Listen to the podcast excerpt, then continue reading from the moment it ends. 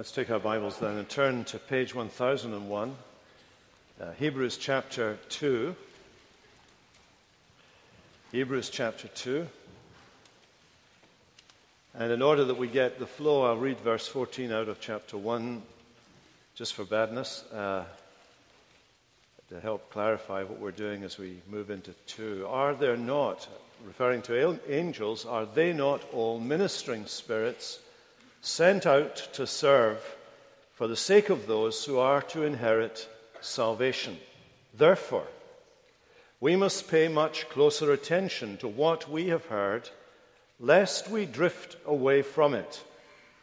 For since the message declared by angels proved to be reliable, and every transgression or disobedience received a just retribution, how shall we escape if we neglect such a great salvation.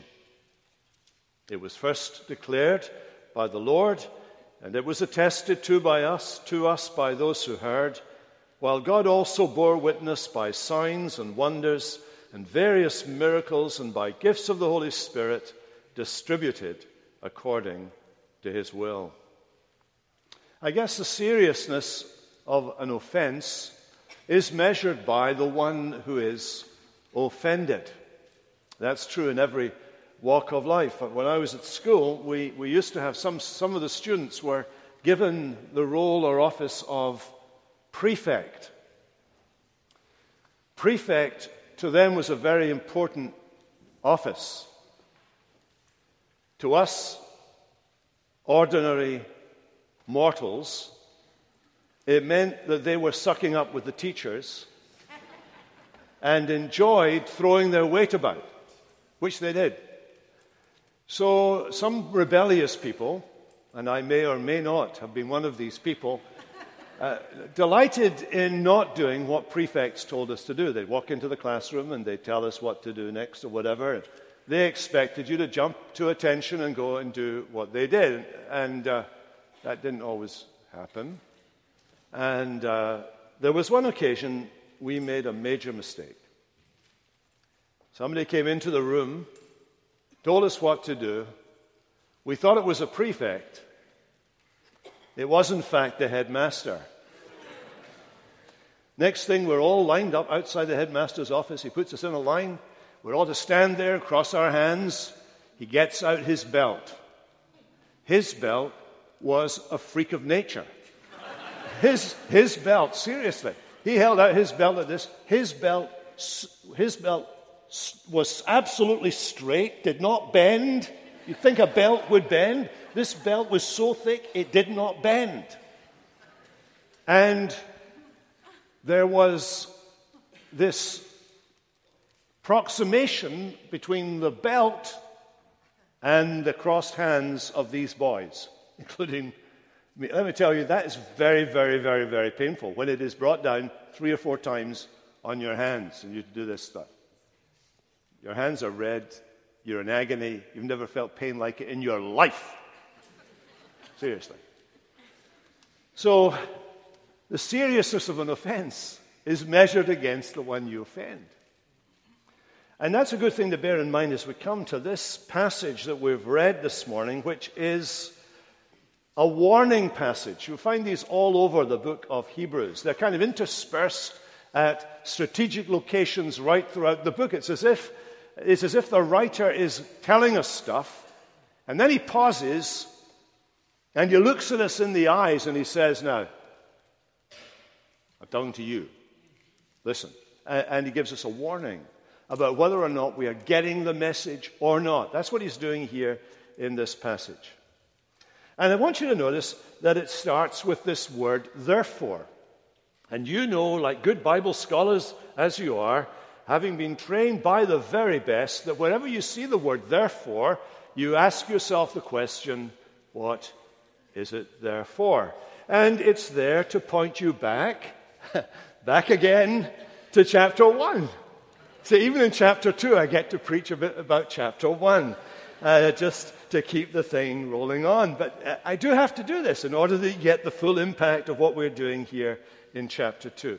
He has begun chapter 1 with a comprehensive claim that God, who spoke to our fathers by the prophets, God has spoken finally and perfectly in these last days through one who is Son. And what we're to take from that is everything we have learned about God from the Old Testament, everything we've learned about God, all the freight of ideas and attributes and actions of the being of God, uh, the God of Israel described there, revealed there, we bring all of that freight with us in this word God and we apply it to the one who is Son. Because the Son, and, and understand it doesn't go any further than this. The word Son is only intended to convey the fact that this second person of the Godhead, if we can call him that, shares the very nature of God. Everything you can say about God is shared by one who shares the nature of God, the identity of God. That means he never had a beginning. Even though he's of the Father, from the Father, and a Son, there was never a time when he was born. He is always born of the Father, always begotten of the Father, always from the Father, from all eternity. The only thing you can say to distinguish them is that one is the Father, and one is the Son, and one is the Holy Spirit. So, in this, in this first chapter, the key, there's a key word that's used twice at the beginning and the end. And that's what I want to kind of draw our attention to because that's what the word therefore is there for, to show us that connection. And it's this word heir, H E I R. Where there's a will, there's a relative. That's what they say, isn't it? And an heir has to do with inheritance and with inheriting something. We're told about the Son that he was appointed the heir of all things. That's an absolute inheritance. He inherits everything that God the Father has. Now, you can look at that in two ways. You can think of that in terms of what God has made, everything. The Son inherits that. But you have also got to think about all that God has in Himself. In other words, who God is. The Son is heir to all of the attributes, all of the power, all of the glory, all of the honor of what it means to be God. There is nothing of God that the Son does not possess. He's the heir of all things. And I want to kind of summarize this using uh, Professor Richard Bauckham of Cambridge and St Andrews Universities. Uh, he was elevated from Cambridge in England up to St Andrews in Scotland obviously, but he, he's written a book in which he's analyzed the key features of the identity of the God of Israel. He summarizes them in seven, in seven statements. And I'm going to use those and show you how the, the, those seven elements of the identity of the God of Israel are, are, re, are recognized by the author of Hebrews and are applied to Jesus Christ. Let's look at them very, very briefly. Very, very briefly. This is just the introduction. So, we'll race through them. First of all, God is the sole creator of all things. That is, everything else that is, is made by Him. And so in verse 2, we read about the Son. Through Him also He created the world. Secondly, God is the sole sovereign ruler of all things. Everybody else and everything else is subject to Him. So we read in verse 8 Of the Son, he says, Your throne, O God, is forever and ever. Thirdly, God is known through his narrative identity. In other words, we, we know God not just from the things we're told about him, but from the way he works and operates in creation, reaching out to the nations through Israel, and so on. And it's the same with the Son. Verses 1 and 2 God spoke by the fathers but in these last days, he has spoken to us by his Son. So the story of the Son here on planet Earth is part of the narrative identity of God. Fourthly, God will achieve his latter days rule over everybody and everything when all creatures acknowledge his sole identity. There in verse 13, sit at my right hand until I make your enemies a footstool for your feet. Number five, the name Lord, uppercase, L O R D, the sacred, unpronounceable, unrepeatable name for God in his unique identity. This name is applied in verse 10 to the Son. You, Lord, laid the foundation of the earth in the beginning, and the heavens are the work of your hands. Number six, God alone may be and must be worshipped. Nothing else, no one else. There are no degrees of worship in the Bible. God is to be worshipped and nobody else. Verse 6 of the Son, it says, Let all God's angels worship him. And then number seven, God alone is fully eternal, self existent, from the past into the future eternity. Look at verse 12. Of the Son it says, You remain. You are the same. Your years will have no end. So, in every particular, that which is characteristic of the identity of the God of Israel is the identity of the Son of God.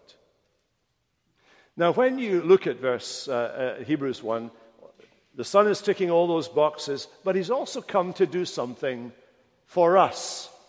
That's why we're moving now as we get into chapter 2. He's done two things for us. And these will be unpacked as we go through Hebrews. He is tasked in his humanity, he is tasked with revelation and redemption.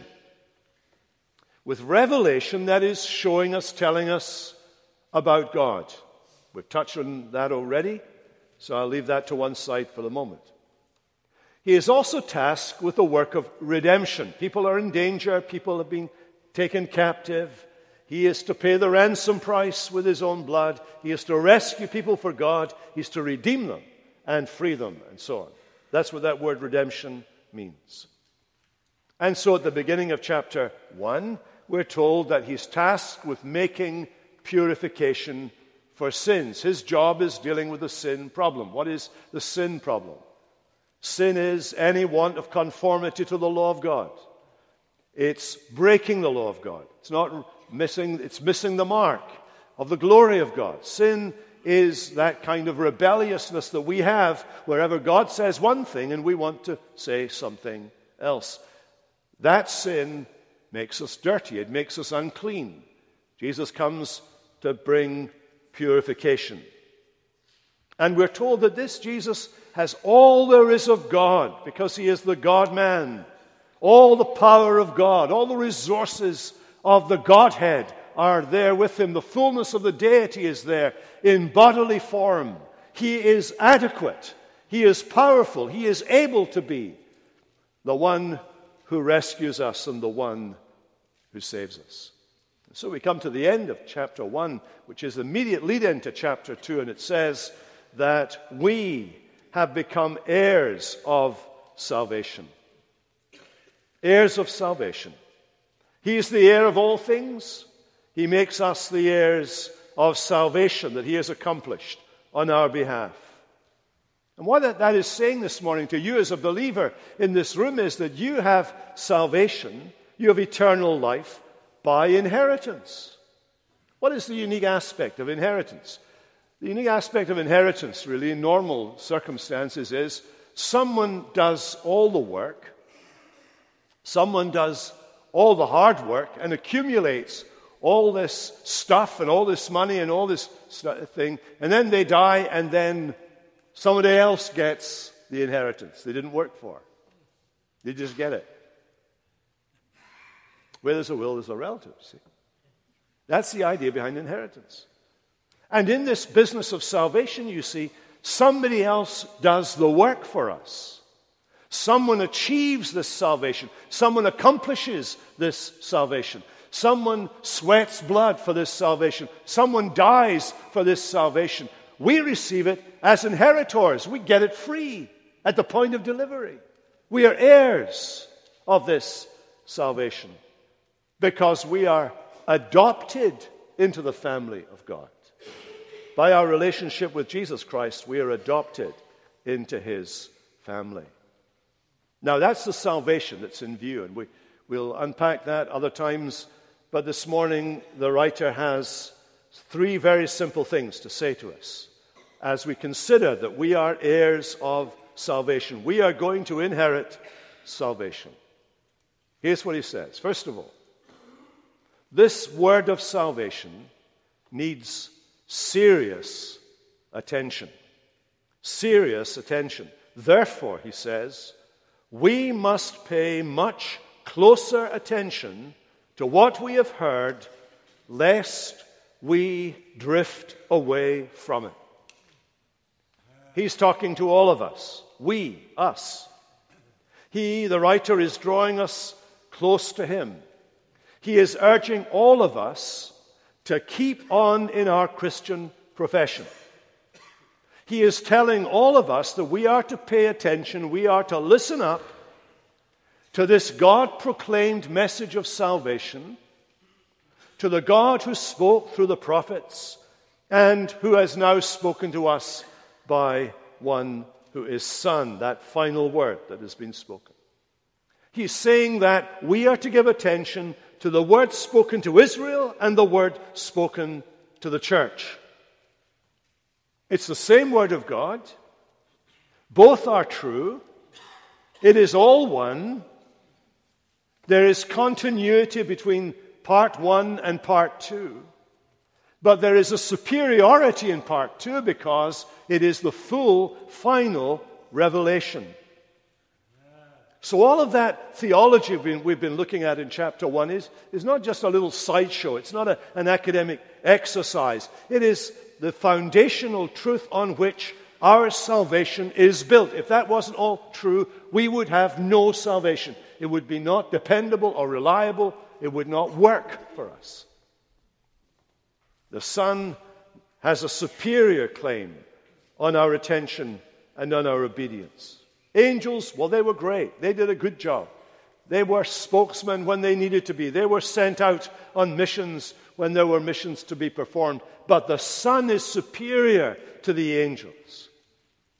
And so, having said all of that, chapter 2, he says to us with this warning that we must not take it lightly. Because if we take it lightly, we are in danger of drifting away from the truth. It's the idea of a boat. I think of a, I was telling the children earlier, I remember an occasion, my wife does not know about this, when we were on a lake in Canada and we'd been out on the, on the canoe, me and the children, and we'd come back to a little dock and I had put a stone or something on the rope or done something anyway, and thought it was all right. I rushed into the house for something and came back out of the thing, and there's the boat over in the middle of Eagle Lake, somewhere in northern Canada. Fortunately, I managed to retrieve the boat and the children in it. Oh, did I forget to mention that little, that little aspect? Uh, before anybody anybody found out. And I've kept it a secret till now. I felt it would be safe in numbers, safety in numbers, to tell you this morning. It just drifted away. It just drifted away. And that, you know, is something that happens, that can happen so easily in the Christian life. That's what the writer is saying here. There is a kind of carelessness of mind, uh, perhaps a preoccupation with other things, a lack of awareness of going on, a kind of drifting, which is the opposite of going on to maturity, which the writer talks about, or, or drawing near confidently to God, or running the race that is set before us. All of those metaphors are used of the Christian life, and that they're energetic uh, uh, uh, metaphors, aren't they? they there's, there's action involved, there's determination involved.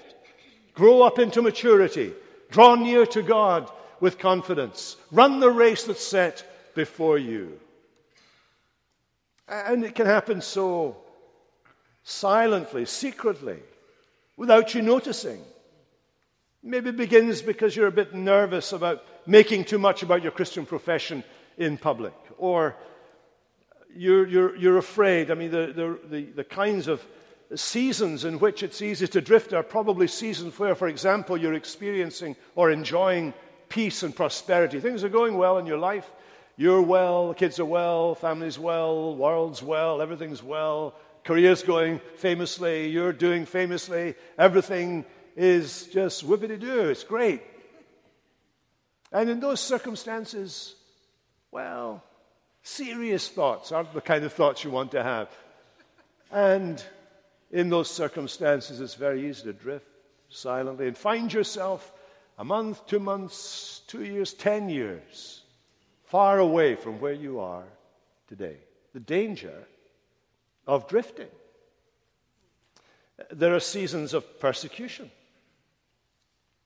And we go through minor persecutions. We, we, we're being pilloried in the media all the time as Christians, and it would be very easy in, in a time like that just to kind of soft pedal, you know, understate, maybe not state at all your Christian profession. And in such periods of persecution, whether it's the kind of ongoing, niggling, annoying, frustrating, hammering away at us by the press and the media, or whether it's the kind of crucifying and burning and destruction that other believers are experiencing in the Middle East today.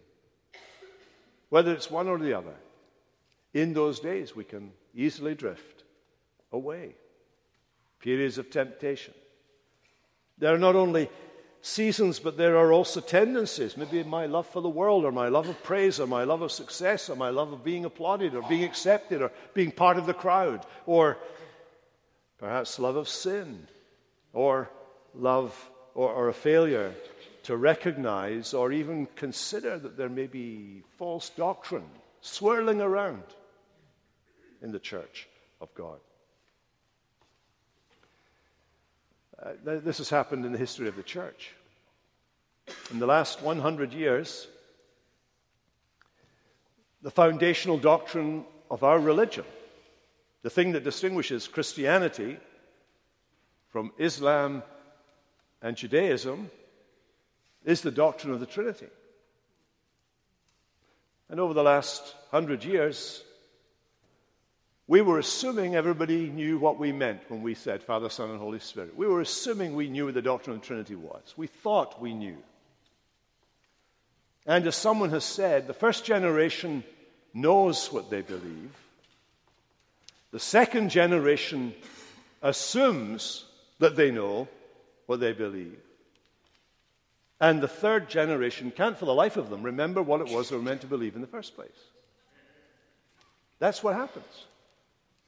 And so the writer is saying to us listen, you've heard all this stuff I've been teaching you. You've had, you've had 12 weeks of it. He managed to do it in a few sentences and paragraphs. We just kind of t- took a bit more time over it. But he's saying you must pay much closer attention to what you've heard, lest you inadvertently, unself consciously, drift away from the truth. Pay attention. Because this word of salvation needs serious attention. That's why the Bible is always telling us to listen. You see, brothers and sisters, we leak truth.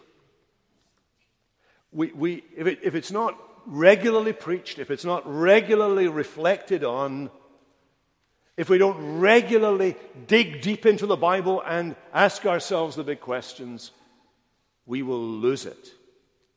We will lose it. It's happened before, and it will happen again. So there's the first thing. This word of salvation needs serious attention. Secondly, this word of tr- salvation requires sober reflection. For since the message, read with me, since the message declared by angels proved to be reliable, and every transgression or disobedience received its just retribution, how shall we escape if we neglect such a great salvation? It's a reference to angels. You notice that's taking us back to the Old Testament, back to Mount Sinai, where Paul says it was angels that God used as a means of communicating with Moses the law of God. Now, angels are supernatural beings. Angels are amazingly huge creatures. They are spectacular creatures. We can't see them, they're spirits. but they're there, and God made them, and He made them in a special way, and they are above us in the scheme of things. They're above us. And so there's something awesome. When the angels are coming to Moses and they're speaking on God's behalf to Moses, there on Mount Sinai, the mountains shake, the people shake, everything shakes because God is on the march and God is on the move and God is being heard. And when the people ignored it, when they, when they ignored what God was saying, when down at the base of Mount Sinai they decided they would worship the God of heaven, the God of Israel, but they needed something to help them, help them get their heads around him, so they would make this golden calf out of the gold they'd taken with them from Egypt. And so they made the golden calf and they worshiped the God of Israel through the golden calf. It was their medium through which they might worship God. And the next morning, God comes, He moves in, and He destroys them. And they never actually ever got that idolatry of other gods out of their system, no matter how often God sent prophets to them, no matter how often they were channel, challenged about these things, they were always there, always reverting back, never quite forsaking the God of Israel, but worshiping the God of Israel and worshiping these idols as well. And then for 40 years, God takes them away from their own place. Their city is destroyed, their countryside is destroyed, their people are scattered everywhere. For 40 years, they, they're there in, in, uh, in the desert, and then later on, they're taken in for 70 years into Babylon in captivity. In other words, God's word that came by the angels was a serious word, and the threats as well as the promises of that word were carried out on the children of Israel. And Jesus, he speaks in these terms in Matthew chapter 11, verse 24, 20 to 24. We read this about Jesus when he began to denounce the cities where most of his mighty works had been done because they did not repent. He said, Woe to you, Chorazin! Woe to you, Bethsaida, for if the mighty works done in you had been done in Tyre or Sidon, they would have repented long ago in sackcloth and ashes. But I tell you, it will be more bearable on the day of judgment for Tyre and Sidon than for you. In other words, in the words of Jesus, there are threats as well as promises. And what the writer is saying is this read what he says.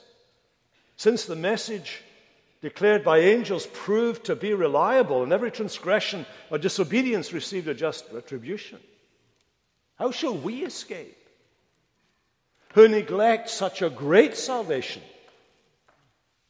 which comes from the very lips of the Son of God Himself, which centers around the person of the Son of God Himself which has to do with the crucifixion of the Son of God Himself. How shall we escape if we neglect that salvation? I said this to you this morning. You're not a Christian person. You're sitting in church. You're hearing the message. God has a rescue operation, a rescue package designed for you to rescue you from the coming wrath, to rescue you from death and hell, to rescue you from the effects of our rebellion against Him. It's free at the point of delivery. But if you neglect it, if you reject it, there is absolutely no hope that I can give to you.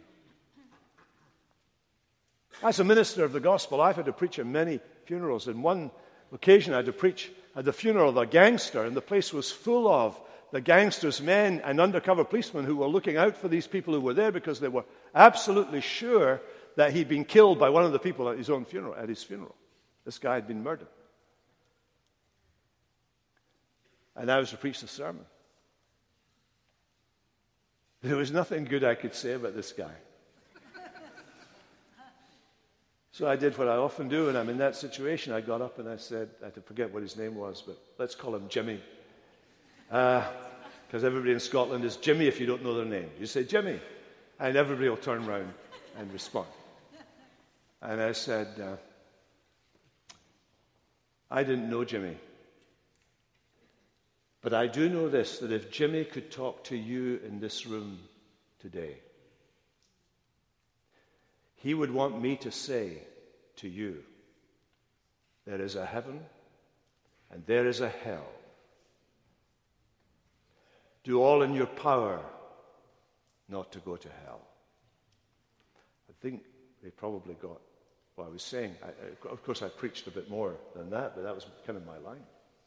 And I want to say to you this morning hell is real, judgment is real, there is rescue. Don't neglect it. Don't neglect it. Well, the word of truth, the word of salvation requires sober reflection. It needs serious attention. But the third thing I want to say is the word of salvation has supreme accreditation. Supreme accreditation. He goes on to show us this in verse 3. It was declared, he says, first by the Lord. He gives three reasons, three grounds of its accreditation. First of all, it was spoken by the Lord. The Lord. Remember that word Lord? We've already looked at this. It helps us to consider the Lord Jesus in two ways absolutely and relatively. Absolutely, that is what he is as uh, uh, the Lord God. Relatively, what he is to us as the mediator and Savior. So, this word, absolutely. We consider the word the Son absolutely as God the Lord. The word, the very title emphasizes that both his eternal throne as God the Son and his mediatorial, that is, his work in relation to us and our relationship to God. He is the, the mediator, the go between, the one in between us and God. That role, as the God man, the man who in his own being now is the God man, and is suited to touch heaven and earth and bring us to God. He has all the authority of heaven, all the power and authority of heaven to do what is required for our salvation as God. That's him considered absolutely. But we must also consider him relatively, that is, in his humanity. What he is to us, he is the man, Christ Jesus in our skin. He came and he spoke to us. He came preaching the Word of God. He came t- talking about the kingdom of God. He came claiming to be the king in God's kingdom. He came offering life to people. He came to throw light on the mysteries of the Holy Scripture. When he took on our humanity in the enfleshment of the Son of God, when he announced the kingdom of God, when he was preaching prophet, prophetic messages and predicting what is to come. And then eventually, when as a priest, he offered his own body as a sacrifice in our place in order to rescue us, he was acting as our Savior. This good news message was first spoken by the Lord, the Lord Jesus. And secondly, this message of salvation was attested to us by those who heard it. These are the men called the apostles. They were those that Jesus had called together to himself, that they would walk with him, that they would watch him, that they would pick up in every word he said. He said about these men that these men would have the task of remembering by the power of the Spirit everything Jesus had said. These men would have the task, by the power of the Holy Spirit, of leading us into all the truth about Jesus. In other words, their task was to finish and perfect the revelation that Jesus had come to give. And to pass it on, to promulgate it, to, to pass it on to us. They were the ear witnesses and the eye witnesses. So, this great message of salvation was preached, spoken by the Lord. It was validated by the apostles, and it was confirmed by God Himself. While God also, look at the words, bore witness by signs and wonders and various miracles, and by gifts of the Holy Spirit distributed according to his will. It was confirmed as divine by God. Do you notice that? God also bore witness through signs and wonders.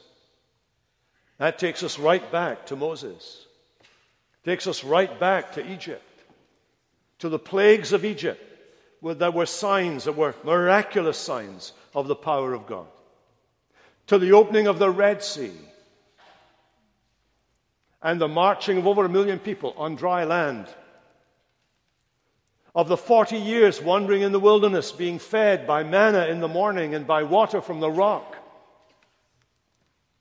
being led by the pillar of fire and smoke that guided them by day and rested over them by night. By being brought across the Jordan into the promised land. All of these mighty acts of God are captured in the language of signs and wonders. Signs, they point to the presence of God. Wonders, they are works beyond nature. They are they, they are beyond natural causes. And miracles, where power, the power of God, is exerted. And along with them, gifts of the Holy Spirit. As people on the day of Pentecost hear other people who haven't learned their language speaking in their own language the mighty works of God. These were God's testimony. The people who lived there saw these things. They saw Jesus doing these mighty works. And then they saw the apostles doing exactly what Jesus had done. And they saw it. They said, so the book of Acts tells us, they took notice of these men that they had been with Jesus. Why? They remembered what Jesus did. They saw them doing the same thing and even more things than Jesus did. And they took note of these men. But these men did not turn the attention to themselves. They pointed everybody to Jesus. They were only the servants. He was the master. This message started in heaven, came from God, was announced by the God man, was then published abroad by his apostles, whose role was confirmed by the mighty acts of God that surrounded their ministry, what Paul calls the signs of an apostle. And in that way, the message has come to the world. The message has come to you this morning. There is a rescue package. It is free at the point of delivery. You can become an heir to that inheritance. Life that starts now, life that is better to come. Sometimes, you know, inheritance work, work like this. You get something when you're 21, you get a little allowance. The little allowance is a kind of foretaste of what is to come. When you become a Christian, you get everlasting life right at the moment you trust in Jesus. And you have it right throughout your life. This spiritual life is there, pulsating in your soul, giving life to your soul, manifesting itself in, in your interest in spiritual things, which other people don't have, in your love of God, which others don't know. Life, spiritual life, but it is nothing in comparison to that life that is coming to you as a child of God. Now, I ask you this morning do you know you have that life? Do you know that you are, in fact, a child of God? Do you know that you are, in fact, a co heir with Christ of an inheritance that He has promised still to come? Do you know for a fact that that is yours this morning? Do you have that conviction in your heart? Do you have it in your heart? Are you resting, trusting, only in the Lord Jesus Christ for your eternal destiny. I, I say to you, men and women, this is more, we, we've just lived through a very significant change in our circumstances as a nation. We have just seen the transition from one government to another. And the future may be amazingly changed well, we hope it's all, we always hope. Every, every new government that comes into being, our hope and prayer is that it will bring great blessing to the people and great honor uh, and so on to God, and that things will be done well and things will help people out wherever they, they're in need of help and so on. That's always our prayer. But I want to say to you as solemnly as I possibly can this morning what you have heard from the Word of God this morning far exceeds any promise ever made by a politician, far exceeds any hope ever expressed of a human government, far exceeds any sense of weight or authority that you feel or find when you consider the power of the powers to be that, that be. Because this morning you are hearing from Almighty God about His salvation his rescue package that will rescue you from death and hell, rescue this planet we are on from its bondage to decay, that will rescue this universe from its disintegration, and will bring in the end all things together in Christ for the glory of God. Do you have that assurance this morning? Is that yours? Can you leave here this morning with that assurance that that is your inheritance? I'm going to pray now that you can. Let's pray. Father, we pray together that for any who are uncertain or unclear, that they would know for absolute certainty today that this Jesus, whom you raised from the dead, whom you have exalted to your right hand, is both Lord and Christ. Lord God and Lord Christ, Lord Messiah. That He is your Son and our Savior. That the Son of God became the Son of Man, that sons of men might become sons of God, and that being a Son of God for men and women, boys and girls, sons of God means being an heir of the salvation that the Lord Jesus accomplished. We pray that this morning that would break through and people would rejoice in this salvation with us today, this moment, this very second. Bring salvation, we pray, to someone's heart. In Jesus' name, amen.